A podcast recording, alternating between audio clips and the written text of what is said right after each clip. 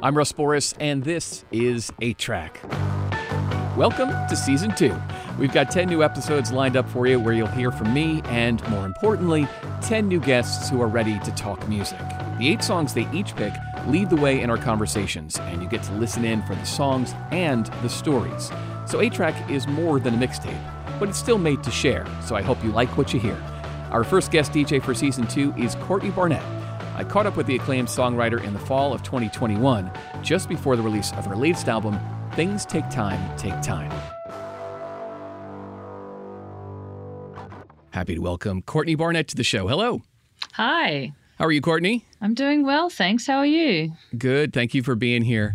Uh, your theme is uh, what's in my headphones right now, and it made me curious how you discover music. Is that um, from friends? Is that um, streaming services? You just you know the radio? How, how does it work?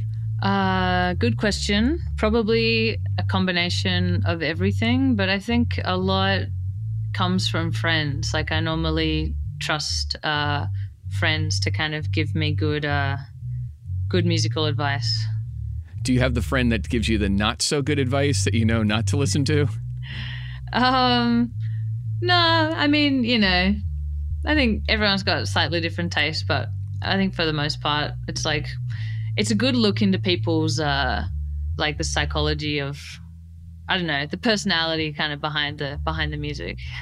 I could see that. You could have somebody who might gravitate towards a certain style or something, you know, lyrically that's, you know, maybe they went through a certain experience and this this record appealed to them because it connected in some particular way. Yeah, it always um I don't know, that that kind of stuff always fascinates me like yeah, the story behind the music and uh I think we carry like such kind of um interesting like nostalgic ties to music.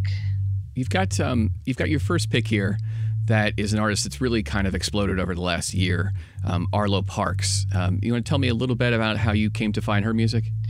Yeah, I feel like Arlo Parks was an artist that was not via a friend, but just kind of a name that I kept seeing come up on the internet, and maybe I just was curious to check out the album based on like a few people kind of sharing sharing the new album. I was I spent a lot of time also listening to the um the Floating Points album, um, Promises, the the new one, and they were both nominated for the um, the Mercury, and I think that right. was maybe it was around that time when I kind of maybe that's even how I kind of started listening to Arlo I don't know, I don't remember.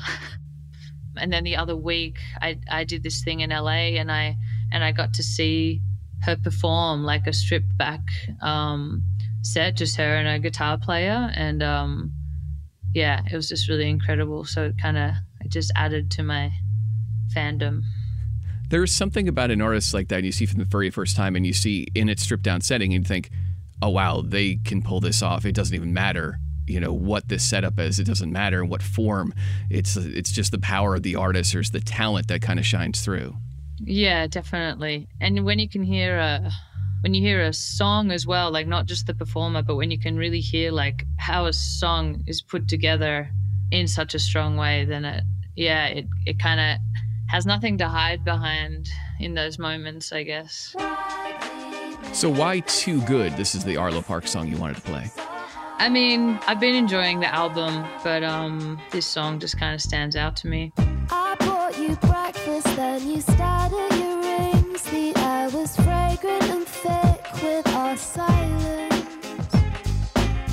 I held my breath as something deep inside pinched. I touched the bump on your wrist a bit on repeat. You know, in Arlo, I mean, the first time I heard her, I was like, oh, this feels like somebody who's going to be very special. And as it just, you know, you were saying, like, you just kept seeing her name out there. You just kept seeing more about her. So yeah. you couldn't, you couldn't avoid it almost. If you, if you didn't know anything about her, you had to kind of seek it out because you had to see what the buzz was all about. I think you know it.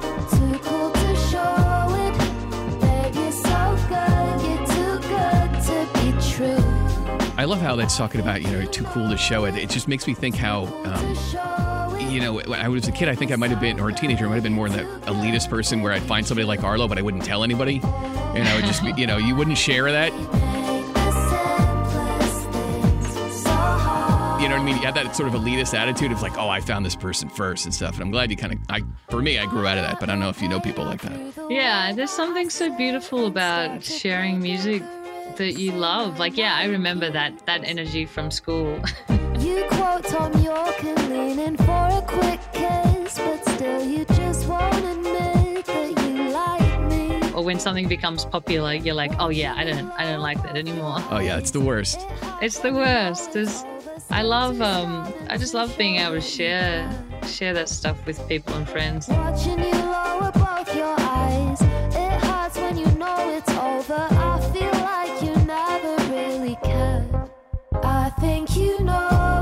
Are there other songs on that record, or is like Too Good really the one that kind of sticks with you?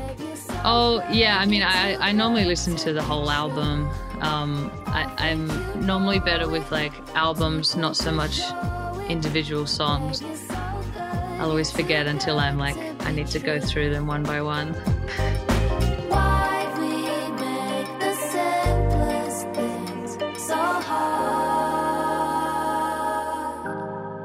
Was it always been albums for you though? When you first started gravitating towards music, did you go, you know, start to finish? Um, I mean, my brother and I started off with like friends would make us mixtapes, but then we kind of got our first CD player and we listened to albums and we listened to them on repeat and like I would study the liner notes and the lyrics and everything. Um, but even you know an album that I'd like in my childhood listened to probably a hundred times. Like, uh, never mind. I still like have trouble remembering what the songs are. I don't know. It sounds very silly. As a songwriter, I would be like, it sounds silly, but I don't know. It's the way my brain works.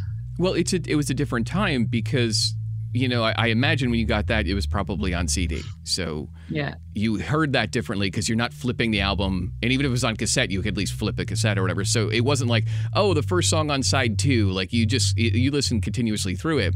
So it is a bit of a different listening experience, and you would you know kind of absorb it slightly differently. Yeah, for sure, for sure. But I do I do kind of I love I love listening to albums as a whole because I think it's I guess as someone who makes albums, like I know that the way I create them, they like it kind of tells a story or it documents this whole this period and like each song is kind of strengthened by the ones around it even if it's not like you know a narrative that needs to be listened to in a particular direction but it's like each song kind of fills in some of the the storyline you know or yeah, just some of the kind of emotional storyline.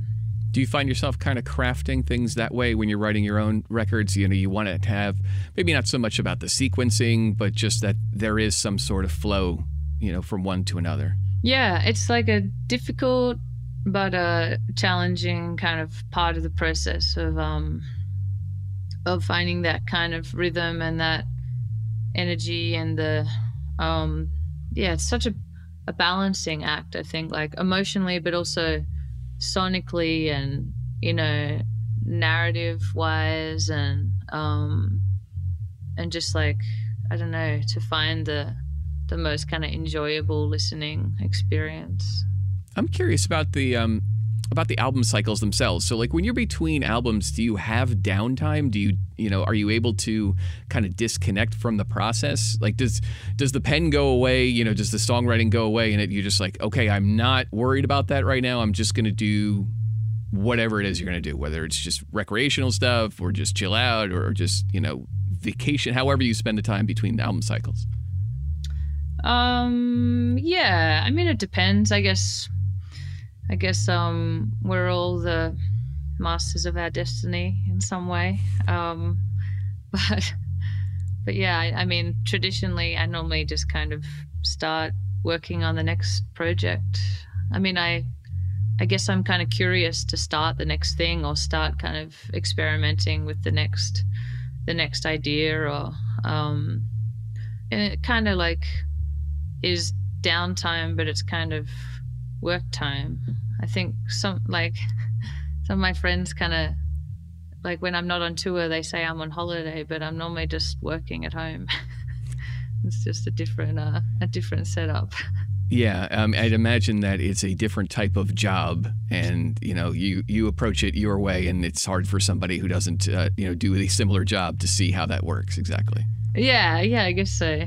But yeah, I think I normally kind of start straight away on the next on the next thing.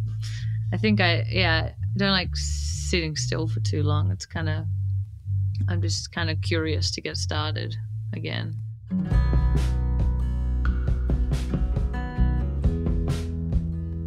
Your next choice is by the LA musician uh, Meg Duffy, who goes by Hand Habits, and a really cool song called Clean Air. Can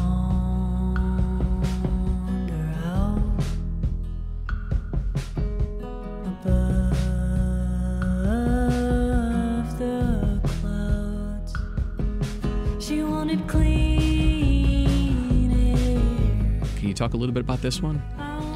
Yeah, um, I've been a fan of Hand Habits for a little while, um, and loving the new album. Um, yeah, I guess just the way Meg plays guitar and just puts songs together in, I don't know, an unexpected way.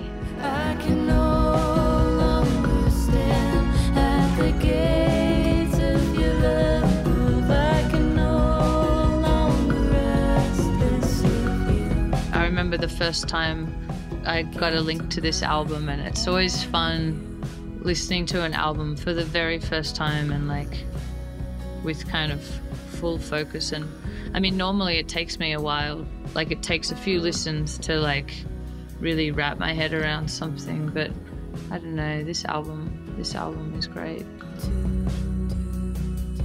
all right, Courtney, you gotta confirm this for me. Was a line in there, I can no longer stare at the gates of your love? Is that the line? That sounds like it could be right. Because that's killer if that's actually what I just heard.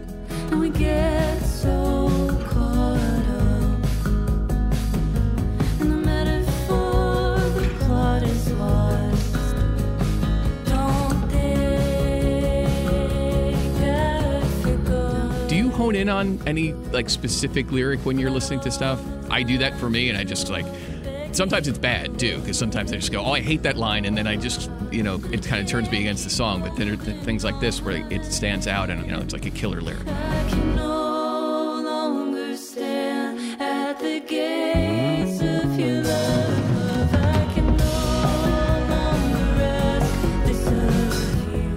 So special, like when there's one line and you're just like, that, I understand that more than like, how did this person verbalize this feeling that I have inside me that I have never been able to to verbalize. That's a pretty that's an incredible feeling that when it happens it's like mind blowing. Well, it's like a person that you don't know, have never met, maybe could never meet, and yet somehow they see into you or something about you that you can completely identify with. It's it's an unbelievable experience for sure. Yeah, definitely do you have that for yourself in terms of when you're writing that there's you'll go through the song and you'll feel like all right i think i have it just right and then there's a line that's just not right uh, that you're either trying to perfect or, or redo definitely yeah i and kind of like what i just said like if it's if there's a line and i'm not at all saying saying that my songs are perfect um but i think like that feeling of um like if there's something that i don't feel 100% in my lyrics then it just it doesn't make it through the gate. Like it even if the deadline is is tomorrow it's like i think it's so important to like get it exactly right or say exactly what you want to say and like you know like paying the song the kind of respect it deserves to yeah to just be the best it can be it seems like the kind of thing that's hard to to really articulate. It's it's like in a way that an artist or, or painter might look at something and it's just it's done when it's done. Like there's just a, an innate feeling that you have as the artist where you know.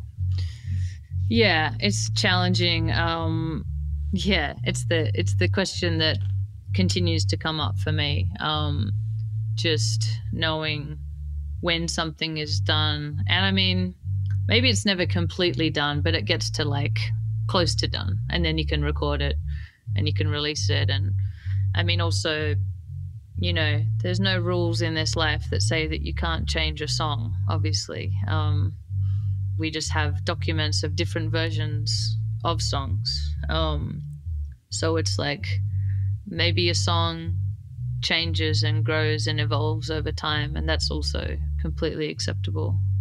But yeah, it's it's probably just like a gut instinct thing of um, when you feel like at ease with something. There's an interesting choice on this next one that I wasn't even really terribly familiar with. And it's an artist named Arthur Russell, and that's us Wild Combination. Could you talk to me about his music? Yeah, Arthur Russell is someone that I only discovered last year. Um, when I was writing this album, and Stella Mozgawa, who who played on the album with me and who who helped me produce it, she sent me a bunch of Arthur Russell's music, and I just was instantly, I was obsessed, I guess, and I kind of dove into all the different albums that are available on compilations and just so much incredible material and um, so much of it is so different. I just want to be wherever you as I can be. It's never too hard. I mean, he played everything, but he like I think his main instrument was cello, but kind of like electric and kind of distorted and yeah, a lot of drum machines and lots of effects and just I don't know, it just really inspired me. I think just the possibilities of sound and experimenting. I think like just kind of keeping your heart open to trying different things.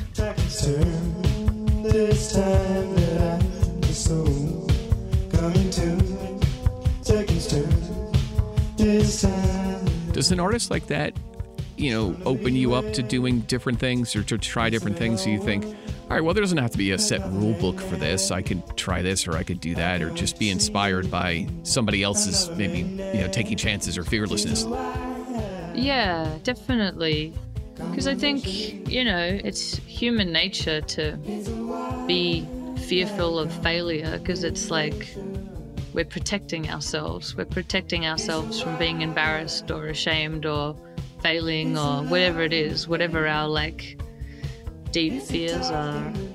And it's just inspiring when you see someone like, I mean, it happens a lot. It's not just Arthur Russell, but it's like when you find that person or that film or whatever it is that like inspires you in that way. I think it's so nice to like lean into it and take that inspiration and understand where that fearlessness comes from. And, you know, it's like it comes back to this kind of curiosity of just wanting to explore those things, not because of the success that might come from them or the like opportunities or whatever it is, but just like being genuinely kind of curious at the outcome. For a price, push up and be part of it all. Surfing, swimming. That's an artist that, you know, just as I listen to it, feels like did everything that was in his head and just tried to to craft it however he heard it in his mind and and didn't worry about anything else. Yeah, that's a good way to put it. Yeah, it feels kind of unfiltered. And I think that a lot of it might be because a lot of it was kind of released after he passed away, but but yeah, I just love just listening. I mean, I probably listened to that song every day last year. um, yeah, he, and he made so many beautiful love songs, like just so simple but so kind of tender. I don't know, so so much. I find so much joy in um, and just like eternal discovery, you know, when I listen to his music.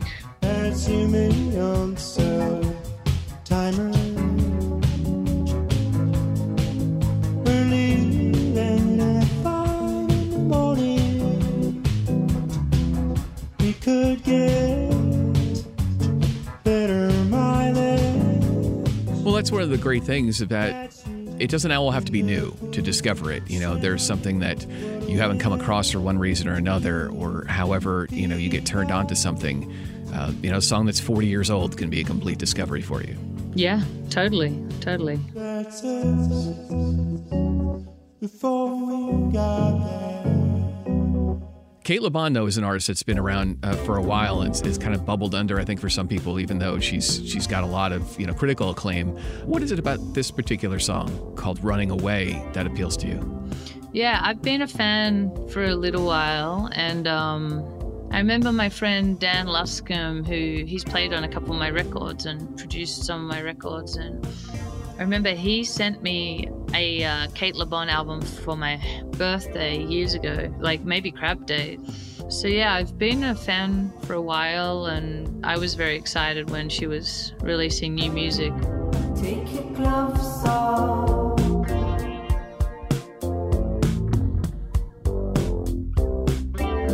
I'm not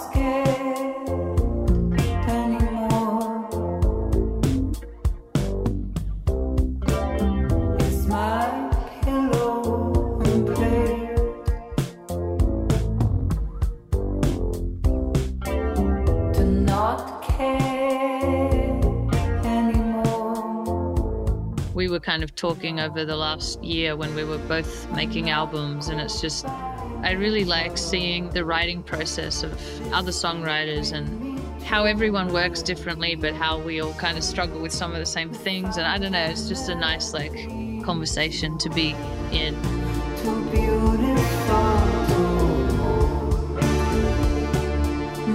Can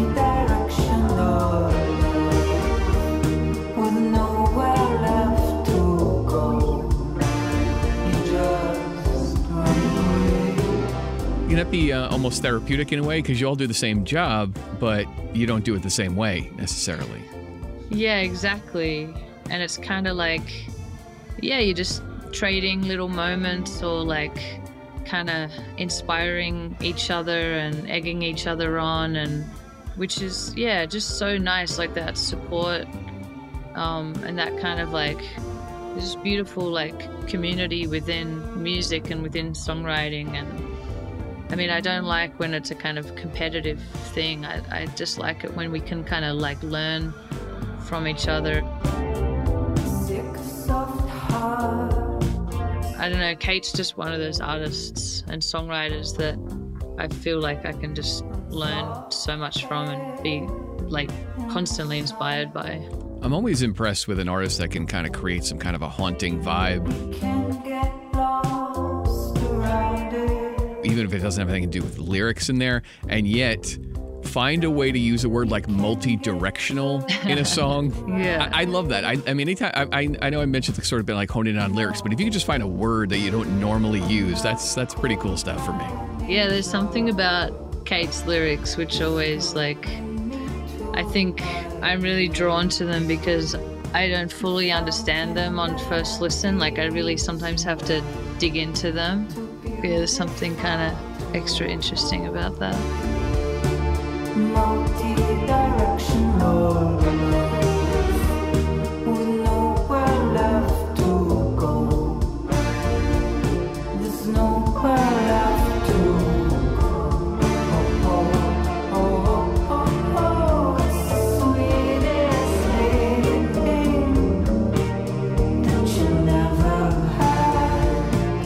Uh, any concerns like that for yourself or your own writing in terms of how it's received? You know, if you have a, a fan or a critic or something hears something in the lyrics and they take it one way and it's the opposite of what was in your head, um, do you worry about that kind of stuff? I think maybe I I used to think about it a bit more, and now I've just like come to discover that it's so out of anyone's hands. You know, like I could write the most obvious song about something and think that anybody would know exactly what it was about, but like a different person going through a certain experience, you know, with their whatever their kind of history is or whatever they're bringing to the song, like people interpret stuff so differently, even if you think it's so obvious. So it's like I've just learned that there shouldn't be a worry in that. I mean, sometimes there's a part of me that's like, well, I meant this, but also there should be like this kind of fluidity that there's definitely no wrong answer, you know. I mean, there might there might be a wrong answer, but there's like for the most part, there's not a wrong answer. You mentioned the the kind of support system, you know, in, in, in terms of having other songwriters to kind of, you know, talk about the way you go about things. Uh, but then there's also collaboration. You know, you had done the record with Kurt Vile a number of years ago, and not that long ago, you did this really cool cover of uh, an old Tim Hardin song with the artist Vagabon. Um, so, how did you meet with her, and how did that collaboration come together? Well, I feel like we met years ago. I I did a tour, and I took Vagabon on tour with me. Maybe it was my last album, um, the Tell Me How You Really Feel album. Um, we did some shows around America, and then we did this classic thing that people, musicians, do on tour, where the last night we hung out a lot and we had heaps of fun, and we realized that we were friends, and we were like, why didn't we do this the whole time? and um, we both were like, oh, we would, you know, we were both nervous of each other and didn't want to um, be like the annoying person on tour. So we then we realized that we were friends. So then since then we've just um yeah done a few collaborations now. That one and oh I did a Sharon Van Etten cover. Got Vagabon to sing with me and she did some vocals on one of the tracks on my new album as well and yeah just again like a friend to um we call each other up and talk about songwriting, talk about music, and it's nice to have a um, yeah, just to like bounce kind of ideas and fears of friends, friends that are songwriters, and you know whose songs and music that I really respect and love. What are the fears? I, I can understand what the ideas would be. What kind of fears come up in those conversations? Oh, I think so. Like, I, I think I've gotten better at it, but I think um, I think just like fear of you know, not being good or writing a bad song or like imposter syndrome and all those things that come up in kind of creative, well, like maybe just in life in general. Like, I think I have spent a lot of time like doubting myself creatively. And it's just like a lot of energy that kind of goes nowhere. Maybe it's part of the process sometimes, but yeah, I think sometimes it's just nice to talk about it so that you know, when you talk about it with friends and then you realize that you're not the only one thinking it, and when you really respect someone else's songwriting and they tell you that they're struggling with songwriting, then you kind of, you know, they become human and the whole process becomes human again. And it's not like this, well, it is kind of strangely magical, but I don't know, it just helps somehow. Now, in terms of this particular song for Vagabon, Water Me Down, I mean, she's a ridiculous talent, so I'm just curious why it's this one. Oh, this song, I mean, yeah, you know, everything she makes is really incredible. Never meant to be you, never meant to be me, never meant to be us.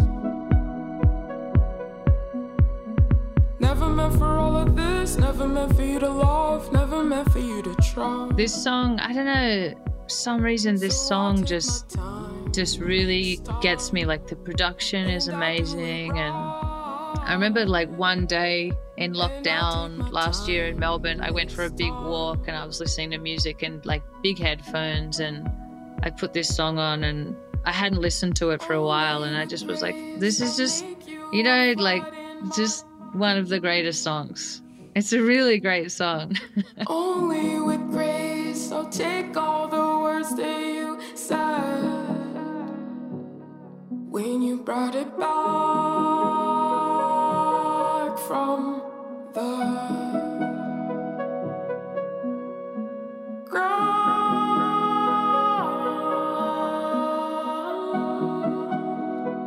It really waters me down. And I know that you know, there's always interpretation for lyrics, but I, I, just love the idea of like being watered down as a human being. That just that's that's original. That's something kind of can't say I really heard that thought before. This is pretty cool. Yeah, and I feel so lucky because sometimes like we send each other demos, and I sometimes I hear songs, you know, that are just like guitar or something, and it just blows my mind. But I don't know the production and all that, especially. But then just like, yeah, I think the Vagabon writes incredible lyrics as well.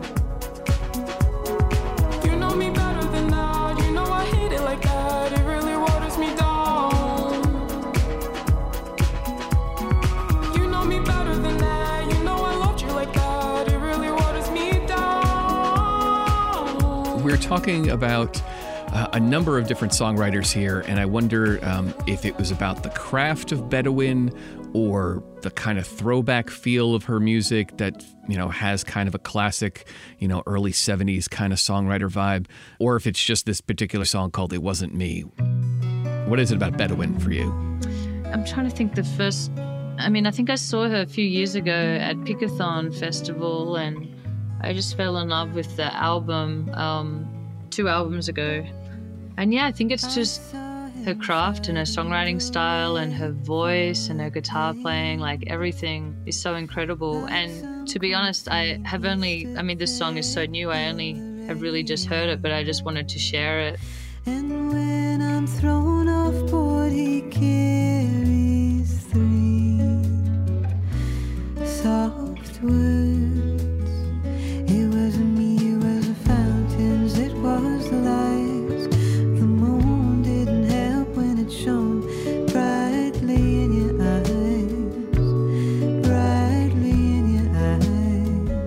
love what she does. I love the music she makes, and I think she's an incredible songwriter.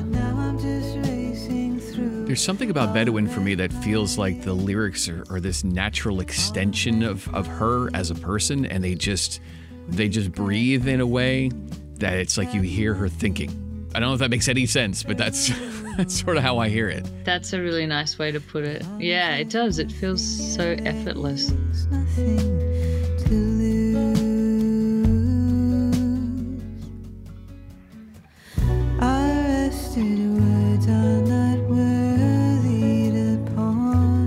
There's a breeziness to it without it being light in a way.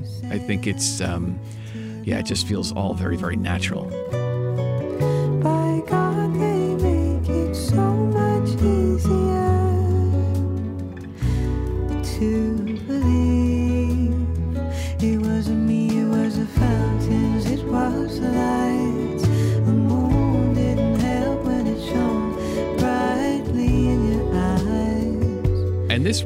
Takes us, you know, that's the beauty of, of 8 Track as uh, Courtney Barnett is our guest, and we're talking about a number of songs that are all in uh, in your headphones right now. So how do we go from this very breezy Bedouine song to Bjork? yeah, um, I re-listened to, po- I mean, not post, um, debut when I was making my album.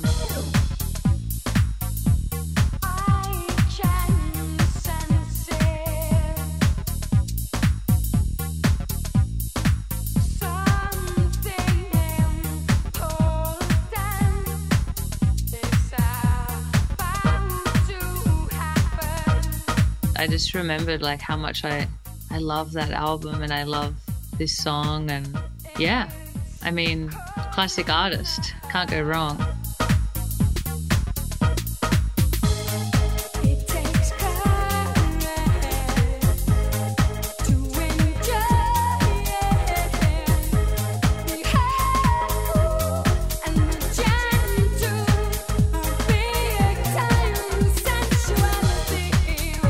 Talking about fearlessness earlier. I mean, there's an artist that's just she's going to do whatever she's going to do. it's hard to see how you know a, an A&R guy or a rep or a manager is going to direct her in a certain way. Like she's going to follow whatever makes sense.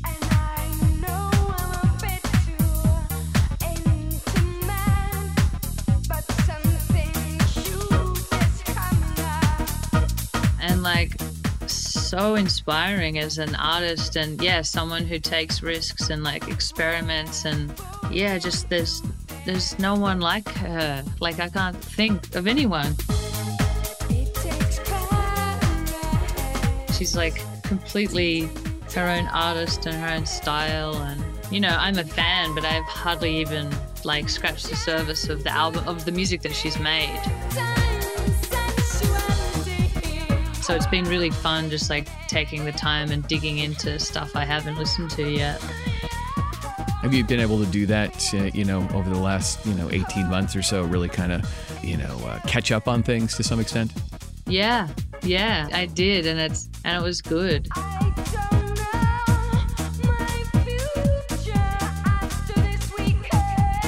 It was like giving yourself the the time to do that and to like really listen to music and enjoy it.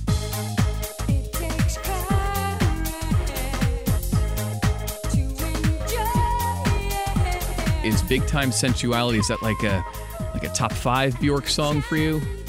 Maybe. It's definitely up there. I you know, I put it in the list just because I've been listening to it a lot, sometimes like kind of first thing in the morning.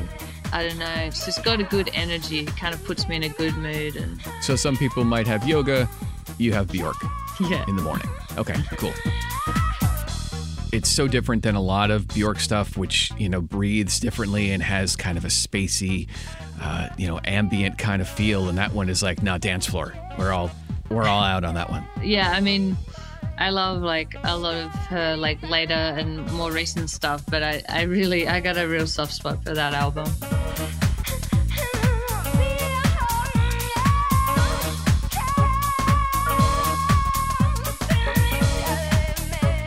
Is that hard sometimes? You know, you're so heavily involved, you know, between the songwriting process and then being out on the road in, in normal time. Are you able to to enjoy music aside from that because you're so immersed in it all the time? Yeah, I mean, there's so much great music, and it's just like when you find music that you really love, it's not like a struggle to listen to it. But yeah, sometimes I do find it hard. I mean, yeah, I'm I'm always fascinated by people who like you know have read all these new books and listened to all these new albums and watch like the new TV show and I I just don't like there's only so many hours in a day sometimes. It's like hard to know how to do all the things you want to do.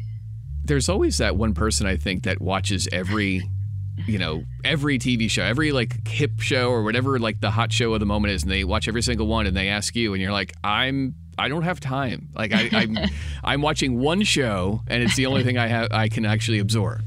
yeah You know, um, I I look at uh, you know a number of artists on this list, and you see where you know the influence or, or, or where you might have gone, you know, to have that particular choice. And I'm curious about the last pick you have on the list, in that it's Nina Simone. There's an artist that clearly has had a degree of influence on so many songwriters, and I think is seen as like this, you know, sort of beacon of like badassery. Like just there's an attitude and, and, an, and mm. an iconic status to there. So how much of an impact has, has Nina had on you as an artist? Yeah, I mean, I think back to like when I first saw her name, and that was on a, a record at, in my parents' record collection. They had a, a copy of Baltimore, and then later in life, like I don't, I don't know, I just rediscovered and started listening to her music, and especially in the last few years, like kind of diving into other older records and like some of the light, like Black Gold or I don't know, just trying to like understand more about her as an artist and as a songwriter and just as a performer. But yeah, I mean, huge inspiration and um, just huge respect, I think, for her as a as an artist. I sing just to know that I'm alive. I play just to feel that I'll survive. And this death that's taking place, where hollowness is just a case. I sing just to know that I'm alive. Why does I sing just to know that I'm alive? This particular song appeal to you? Well, this one I hadn't heard this until recently. Um, I feel like there's so many records and so many songs that I probably haven't even got through half of them. But this one I heard recently, and um, yeah, I just I loved it. Like I read something like it was she performed it a lot later in her life, and it just has like there's like real joyousness, and there's like certain notes where her voice just like breaks. I love it so much the joy, but then like you know that there's been such like pain and sorrow in other songs and other moments, and it's just like I think it's an incredible song. They don't move, no, they don't. And the people, they can't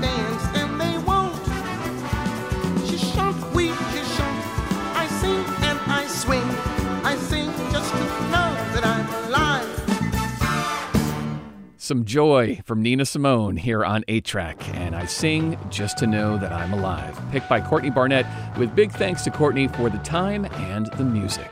Our next guest DJ will be Nabil Ayers. He's president of the record company Beggars Group US and has a really interesting new memoir to talk about, too, called My Life in the Sunshine. 8 Track is engineered by Jim O'Hara and produced by Sarah Wardrop with theme music by Caroline Rose. Subscribe, listen, and learn more at 8trackpod.com. I'm Russ Borris for WFUV in New York.